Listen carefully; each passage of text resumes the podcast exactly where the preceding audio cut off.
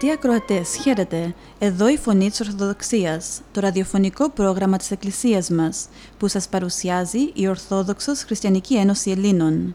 Στο πρόγραμμά μας θα ακούσετε διδαχές από την Αγία Γραφή, σκέψεις από πατερικά κείμενα, βίος Αγίων, επίκαιρα θέματα, ειδήσεις και ανακοινώσεις, καθώς επίσης ύμνους και τραγούδια. Dear friends, welcome to another edition of the Voice of Orthodoxy, the radio program of our church. This program is brought to you by the Greek Orthodox Christian Society. Our program contains interesting thoughts from the Bible and the Fathers of our Church, lives of saints, current issues, hymns, and Christian songs.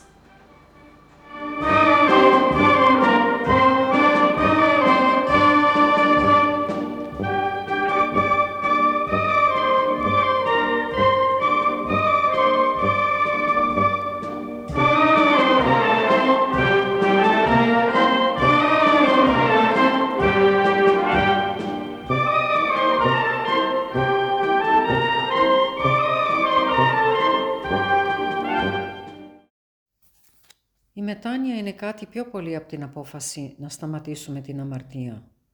Είναι μία κίνηση. Αποστροφή από τον θάνατο προς τη ζωή. Είναι συνεργασία με τη χάρη του Θεού, όπου γνωρίζουμε την αλλοιωμένη φύση μας και δεχόμαστε την εξάρτησή μας από το Θεό. Τέτοια μετάνοια μετακινεί το φράγμα που μας χωρίζει από Αυτόν που μπορεί να μεταμορφώσει τη ζωή μας με την αγάπη Του. Στη διάρκεια του χρόνου η Εκκλησία μας προσφέρει παραδείγματα τέτοιου είδους μετάνοιας και μεταμόρφωσης, όπως την Πέμπτη Κυριακή της Μεγάλης Τεσσαρακοστής με τη ζωή της Οσίας Μαρίας της Αιγυπτίας. Μεγάλο παράδειγμα μετάνοιας και μεταμόρφωσης. Βρισκόμαστε στον 6ο αιώνα στην Αλεξάνδρεια της Αιγύπτου. Μία νέα γυναίκα βρίσκεται ανάμεσα σε πολύ κόσμο στο λιμάνι και βλέπει ότι ετοιμάζονται να πάνε για προσκύνημα στα Ιεροσόλυμα. Ήξερε ότι σε αυτό το ταξίδι θα είχε μπόλικη ευκαιρία να ικανοποιήσει το σαρκικό πάθος της. Κάτι που είχε αρχίσει στα 12 χρόνια της όταν έφυγε από το πατρικό της σπίτι στο χωριό και πήγε να μείνει στη μεγάλη πόλη. Από τότε είχαν περάσει 17 χρόνια. Μπήκε στο καράβι και στο ταξίδι έλκυσε πολλούς άντρες. Όταν έφτασε η μέρα της γιορτής, πήγε η Μαρία με τους προσκυνητές στο ναό της Αναστάσεως στα Ιεροσόλυμα. Αλλά όταν προσπάθησε να μπει στο ναό, μία δύναμη την σταμάτησε και την έσπρωξε κατά πίσω. Ξαφνιάστηκε, αλλά ξανά προσπάθησε. Πάλι μία δύναμη την σταμάτησε παρόλο που οι πόρτες ήταν ανοιχτές και ο υπόλοιπος κόσμος έμπαινε στο ναό. Με όλη τη δύναμή της προσπάθησε και τρίτη φορά, αλλά πάλι δεν πέτυχε. Κουρασμένη, πήγε και έκατσε στο προάβλιο της εκκλησίας και όπως κοίταζε τριγύρω, είδε μία εικόνα. Ήταν εικόνα της Παναγίας και όπως πλησίαζε την εικόνα, ένιωσε την αγνότητα της Παναγίας, κάτι που δεν εξηγότανε. Ξαφνικά γέμισε από αίσθημα ντροπής και άρχισε να κλαίει. Είδε στην εικόνα της Παναγίας έναν άνθρωπο που βρήκε την ελευθερία με το να παραδώσει τον εαυτό της στο Θεό. Ενώ η Μαρία είχε γεμίσει τη ψυχή της με πάθη και βρήκε μόνο το σκοτάδι. Η Μαρία κατάλαβε ότι δεν ήταν άξια να μπει στο ναό. Η καρδιά της γέμισε πόνο όπως θυμήθηκε το παρελθόν της και το πόσο μακριά είχε φύγει από το Θεό. Έκανε μετάνοιες μπροστά στην εικόνα. Εξομολογήθηκε στη Παναγία. Κατάλαβε ότι μόνο ο Θεός μπορούσε να τρέφει αγαλίαση στη καρδιά της και ότι εκείνη τον είχε αποκλείσει από την καρδιά της. Έκανε τάμα στη Παναγία ότι αν την άφηνε να μπει στο ναό να προσκυνήσει τον Τίμιο Σταυρό, θα ζούσε την υπόλοιπη ζωή της σε υπακοή και θα πήγαινε όπου θα την οδηγούσε να πάει. Ήταν η αρχή της Μεγάλης Τεσσαρακοστής και όπως συνήθιζαν, οι μοναχοί έφευγαν στην έρημο για την περίοδο της νηστείας. Ο γέροντας Ζωσιμάς ήταν ένας από αυτούς τους μοναχούς. Είχε πάρει μαζί του λίγα τρόφιμα και ένα παραπάνω ράσο. Είχε φήμη ότι ήταν Άγιος άνθρωπος, πολύ πνευματικός. Μοναχοί από παντού πήγαιναν στο γέροντα για πνευματικές συμβουλές. Όπως περπατούσε στην έρημο, παρακαλούσε το Θεό να συναντήσει κάποιον από τον οποίο μπορούσε να ωφεληθεί πνευματικά. Μετά από λίγες μέρες, όπως περπατούσε στην όχθη του Ιουρδάνη ποταμού, είδε κάτι, μια σκοτεινή μορφή. Νομίζοντας ότι ήταν δαιμόνιο, έκανε το σημείο του σταυρού και προχώρησε. Όπως προχωρούσε όμως, το σχήμα έφευγε πιο μακριά. Άρχισε να σκέφτεται ο Ζωσιμάς ότι μπορεί να είναι ένας ταπεινός ασκητής, από τον οποίο μπορούσε να λάβει ευλογία. Μπορεί να ήταν η απάντηση του Θεού στη προσευχή του. Έτσι συνέχισε να ακολουθεί τη μορφή, η οποία έτρεχε γρήγορα να τον αποφύγει. Τελικά έφτασαν και οι δύο σε ένα ξηραμένο ποτάμι και ο Ζωσιμάς φωνάζει «Γιατί με αποφεύγεις, περίμενε, για το όνομα του Θεού, για τον οποίον ζει στην έρημο, σταμάτα. Όσο ανάξιος και να είμαι, δώσ' μου την ευχή σου». Η μορφή έμεινε στην άλλη όχθη του ποταμού και του λέει «Γέροντας Ζωσιμά, συγχώρεσέ με εν ονόματι Κυρίου. Δεν μπορώ να σε δω κατάματα, γιατί είμαι γυναίκα, είμαι γυμνή και ντρέπομαι. Αν όμως θέλεις να χαρίσεις κάτι σε μία αμαρτωλή γυναίκα, πέταξέ μου το ρούχο σου για να το φορέσω και να σε πλησιάσω και να λάβω την ευλογία σου. Ο Ζωσιμάς παραξενεύτηκε το πώς ήξερε το όνομά του. Της πέταξε το ράσο, το φόρεσε γυναίκα και γύρισε να τον κοιτάξει. Τον ρωτάει «Γιατί, πάτερ Ζωσιμά, θέλεις να με δεις την αμαρτωλή» Ο Ζωσιμάς είχε ήδη καταλάβει ότι αυτή η γυναίκα ήταν συμμέτοχη της χάρης του Θεού. Γονάτισε μπροστά της να πάρει την ευχή της. Και αυτή γονάτισε μπροστά του να πάρει την ευχή του. Ούτε ο ένας, ούτε ο άλλος σηκώθηκαν για πολλή ώρα. Ο καθένας αισθάνθηκε ανάξιος να ευλογήσει τον άλλον. Τελικά η γυναίκα είπε «Πάτερ Ζωσιμά, είναι πιο σωστό να δώσεις ευλογία εσύ, γιατί έχεις την τιμή της ιεροσύνης και έχεις υπηρετήσει τον Θεό για πολλά χρόνια». Πάλι ξαφνιάστηκε ο Ζωσιμάς για το ότι ήξερε η γυναίκα ότι ήταν ιερέας. Κατάλαβε ότι βρισκόταν μπροστά σε μία Άγια γυναίκα και επέμενε να μείνει γονατιστός μέχρι που να τον ευλογήσει η Αγία. Τότε τη ζήτησε να του πει για τη ζωή της, για να μάθει από την εμπειρία της. Η απάντησή της τον άγγιξε. «Πάτερ, ντρέπομαι να σου περιγράψω τις αμαρτωλές πράξεις μου. Χώρεσέ με στο όνομα του Θεού, αλλά θα σου αποκαλύψω τις αμαρτίες μου, να καταλάβεις τι ντροπή γεμίζει τη ψυχή μου.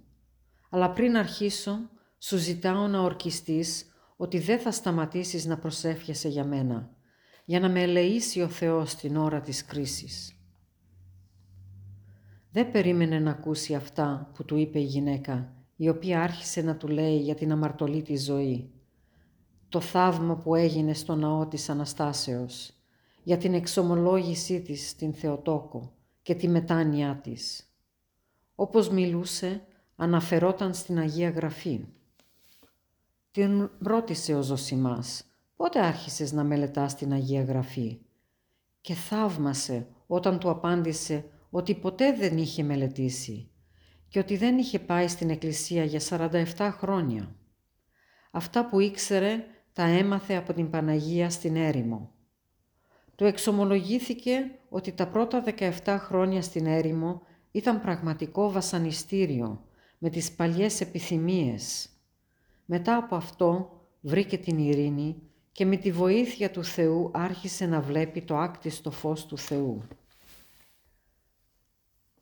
Τον έβαλε να υποσχεθεί να μην πει την ιστορία της σε κανέναν πριν πεθάνει και του ζήτησε να την συναντήσει τη Μεγάλη Πέμπτη της επόμενης χρονιάς. Ήθελε να κοινωνήσει, αλλά όχι πριν τον επόμενο χρόνο. Γύρισε τον επόμενο χρόνο ο Ζωσιμάς, αλλά δεν τη βρήκε. Προσευχήθηκε για να του χαρίσει ο Θεός μία ακόμη συνάντηση μαζί της.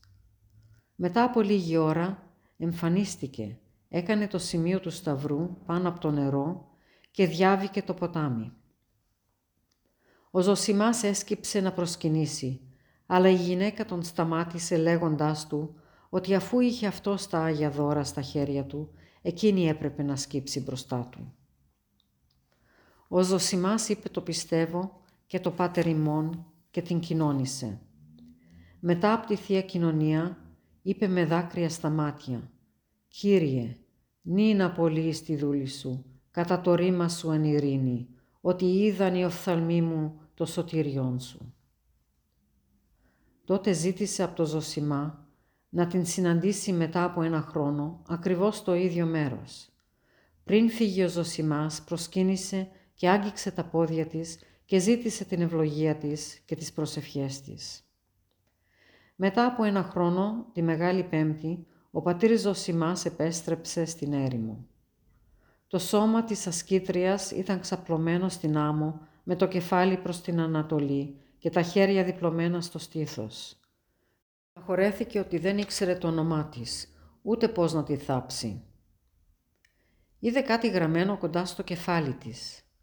«Πάτερ Ζωσιμά, θάψε το ταπεινό σώμα της δούλης Μαρίας εδώ. Προσευχήσου για μένα εν ονόματι Κυρίου. Πέθανα το βράδυ της Σταύρωσης μετά που έλαβα τη Θεία Κοινωνία. Άρχισε να σκάβει ο Ζωσιμάς, αλλά δυσκολεύτηκε γιατί η γη ήταν ξερή. Ξαφνικά παρουσιάστηκε ένα λιοντάρι και έκλειψε τα πόδια της. Ο Ζωσιμάς συγκινημένος του λέει «Σκάψε τη γη για να θάψουμε την Αγία». Όταν την θάψανε, ο Ζωσιμάς και το λιοντάρι έφυγαν. Όταν επέστρεψε στο μοναστήρι, ο Ζωσιμάς είπε την ιστορία της Μαρίας και θαύμασαν όλοι και δοξολογήσανε το Θεό. Η ιστορία της Μαρίας εξακολουθούσε να λέγεται ακόμα και μετά το θάνατο του Ζωσιμά, ο οποίος έζησε για 100 χρόνια. Σήμερα η Οσία Μαρία τιμάται δύο φορές το χρόνο. Στις 1η Απριλίου και στην 5η Κυριακή της Μεγάλης Τεσσαρακοστής.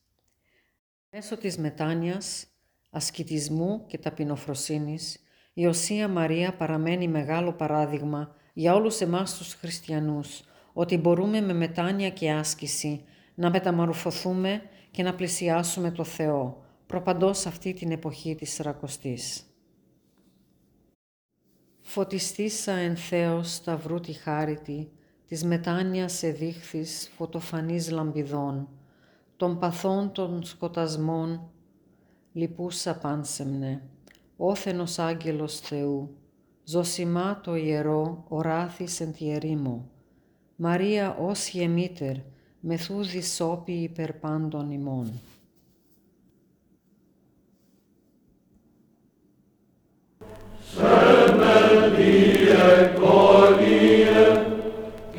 Τον σε τον εποπτίας, μόλις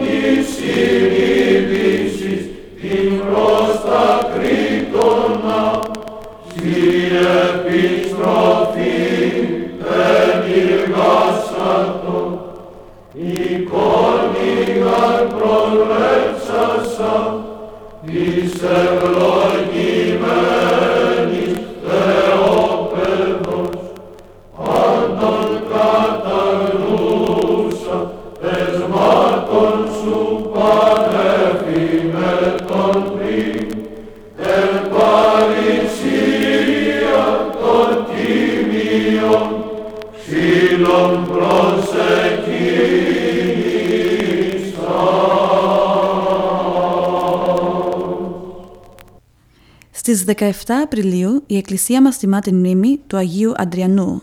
Στο πρόγραμμά μας σήμερα θα αφιερώσουμε μερικές σκέψεις από τη ζωή του. Αρνήθηκε και ο Άγιος αυτός να εγκαταλείψει την πίστη του Χριστού. Γι' αυτό και φυλακίστηκε από τους ειδωλολάτρες. Εκεί υποβλήθηκε σε πολλές στερήσεις και βασανισμούς για να δαμάσουν το φρόνημά του. Όταν νόμισαν ότι η σταθερότητά του θα είχε πλέον πέσει, τον έβγαλαν από τη φυλακή και τον διέταξαν να προσφέρει θυσία στους θεούς των ειδόλων. Ο Αδριανός όχι μόνο δεν δέχτηκε, αλλά αντίθετα εξοργισμένος μπροστά στην επιμονή του άρχοντα ειδωλολάτρη και στις βρισιές που εξεστόμιζε κατά του Χριστού, καθώς ήταν κοντά στο βωμό, έτρεξε και τον γκρέμισε μαζί με τη φωτιά και τα σφάγια που είχε πάνω του. Έκπληκτος ο άρχοντας μπροστά στην ενέργεια του Αδριανού έδωσε σύνθημα άγριας επίθεσης κατά του Αγίου. Κτυπήματα αλλεπάλληλα με σιδερόβεργες και πέτρες, οπουδήποτε τον έβρισκαν τον έκαναν αιμόφυρτο. Το πρόσωπο και το κεφάλι του γέμισαν πληγές. Αλλά η λύσα των ειδωλατρών δεν είχε κορεστεί. Αφού άναψαν καμίνι, τον έριξαν στις φλόγες του, όπου και βρήκε ο μάρτυρας ο ατρόμητος το μαρτυρικό τέλος. ότι πιάτε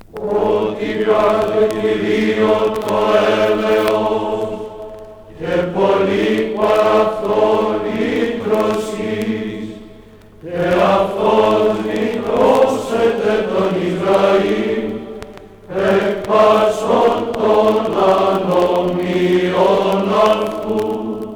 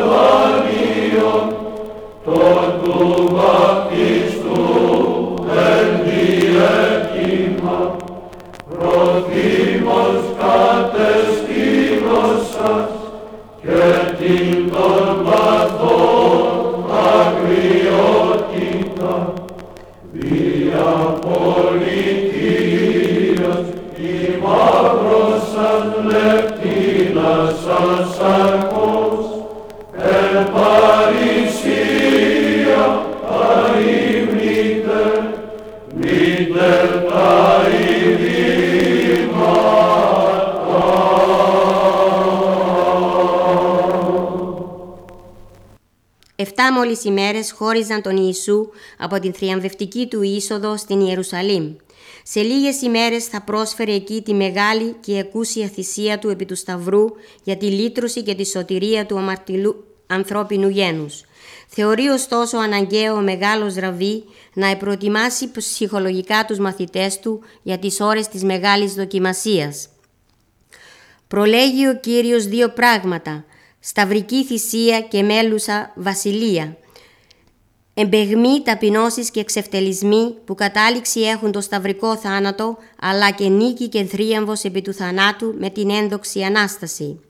Και θα ήταν φυσικό να ρωτήσει κανείς, ποια υπήρξε άραγε η αντίδραση των μαθητών του Κυρίου στο άκουσμα της τραγικής και οδυνηρής προφητείας του διδασκάλου τους, Μήπως ένιωσαν θλίψη βαθιά για τα όσα επρόκειτο να συμβούν σε λίγο στον διδάσκαλό τους, μήπως τάχα στη δύσκολη αυτή στιγμή εκδήλωσαν ολόψυχα τη συμπαράστασή τους σε εκείνον, τίποτε από όλα αυτά αδελφοί μου δεν φαίνεται να έκαμαν. Αντίθετα, κυριαρχούμενοι από τις γνωστές ανθρώπινες αδυναμίες, εγωισμό, φιλοδοξία, αρχομανία κλπ, οι σκέψεις τους και η φαντασία τους πετούσαν σε πλάνους και ανθρώπινους οραματισμούς. Αν και τρία χρόνια τώρα ήταν με το ουρανόπεμπτο διδάσκαλό τους συντροφιά, όμως δεν είχαν καταλάβει ποια είναι η έννοια της πραγματικής ανόδου και της αληθινής δόξας στο χριστιανισμό. Απόδειξη του γεγονότος αυτού αποτελεί συμπεριφορά των παιδιών του Ζεβεδαίου. Αυτοί πλησιάζουν τον Χριστό, τους ζητούν ξεχωριστή μεταχείριση. Όταν γίνει σε λίγο βασιλιάς της Ιερουσαλήμ, να μας έχεις τον ένα από τα δεξιά σου και τον άλλο από τα αριστερά σου. Θέλουν να έχουν τα πρωτεία και τα μεγαλεία στην ένδοξη βασιλεία του. Ο Κύριος τότε παίρνοντας αφορμή από την πεδαριώδη αυτή φιλοδοξία και φιλοπρωτεία των δύο αυτών μαθητών του, καλεί και τους υπόλοιπους δέκα και απευθυνόμενος προς όλους ρίχνει ένα καινούριο σύνθημα άγνωστο μέχρι τότε στη ζωή και στις σχέσεις των ανθρώπων. Οποιοδήποτε θέλει να γίνει μεγάλος μεταξύ σας, ας είναι υπηρέτης σας για να υπηρετεί τους άλλους. Και οποιοδήποτε θέλει να γίνει πρώτος από εσάς, οφείλει να γίνει δούλος όλων και να υπηρετεί με αγάπη και ταπεινοφροσύνη τους άλλους. Σε εσφαλμένη βάση έθεσαν την αληθινή δόξα και το μεγαλείο οι μαθητές του Κυρίου, γιατί η έννοια της πραγματικής δόξας δεν συνίσταται στα ανθρώπινο και εφήμερο μεγαλείο έχει βαθύτερες ρίζες. Ανάγεται στην αρετή της ταπείνωσης, της προσφοράς, της θυσίας. Μεγάλος πραγματικά είναι αυτός που ξέρει να ταπεινώνεται, να αγαπά τον συνάνθρωπό του, να τον υπηρετεί κατά το παράδειγμα του Κυρίου. Ο χριστιανός που σαν πρότυπο του έχει τον Χριστό, υπομένοντας τις θλίψεις της παρούσας ζωής και φέρνοντας στους ώμους του το σταυρό του καθημερινού του μαρτυρίου, συμπορεύεται με εκείνον για να πετύχει την είσοδό του στην Άνω Ιερουσαλήμ της Χάριτος.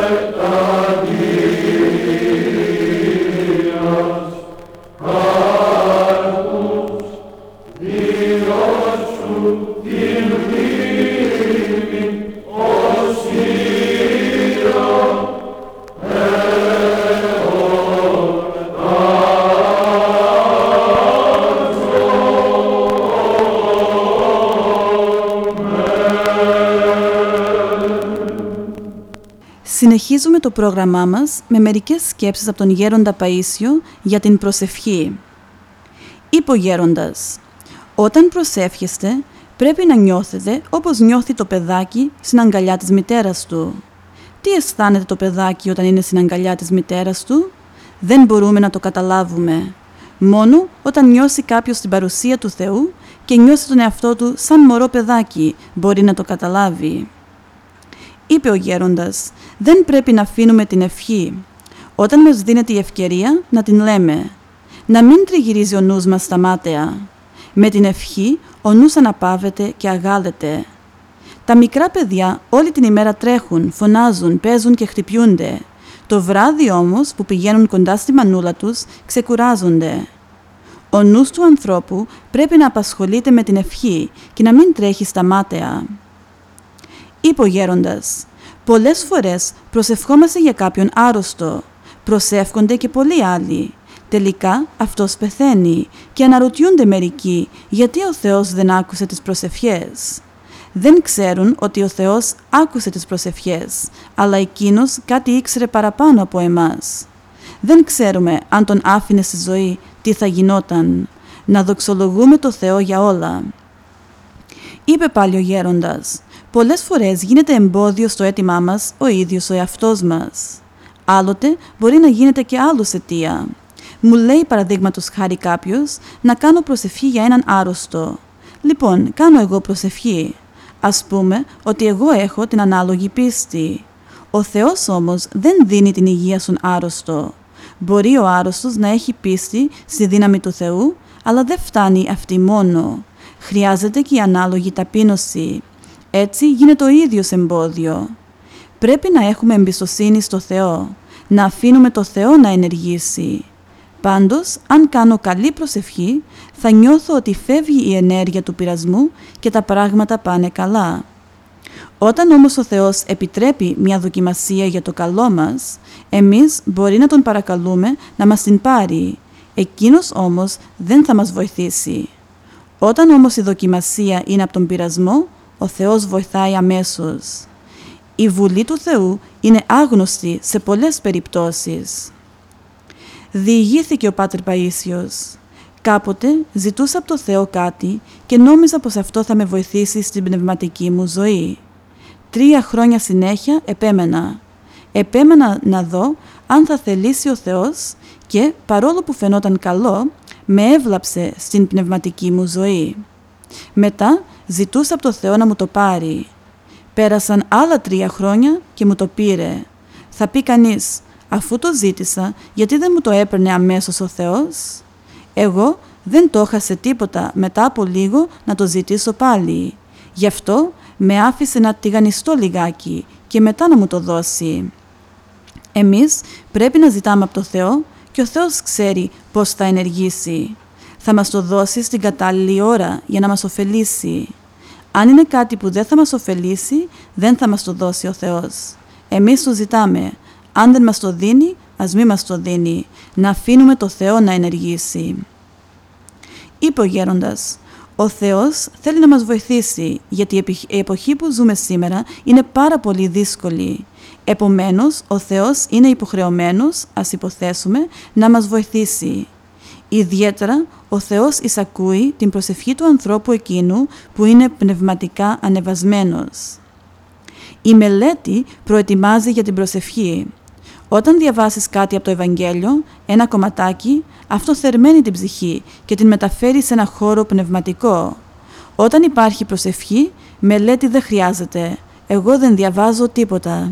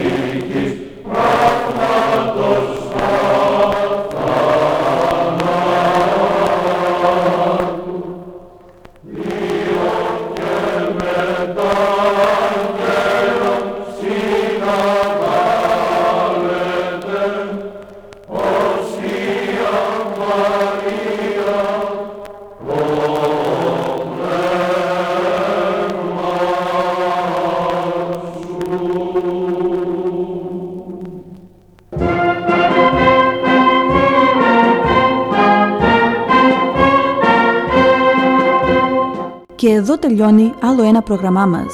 Θα είμαστε πάλι μαζί σας την επόμενη εβδομάδα. Αγαπητοί μας ακροατές, ο Θεός μαζί σας. Χαίρετε. And here we end another of our programs. We will be with you again next week. May the Lord be with you always.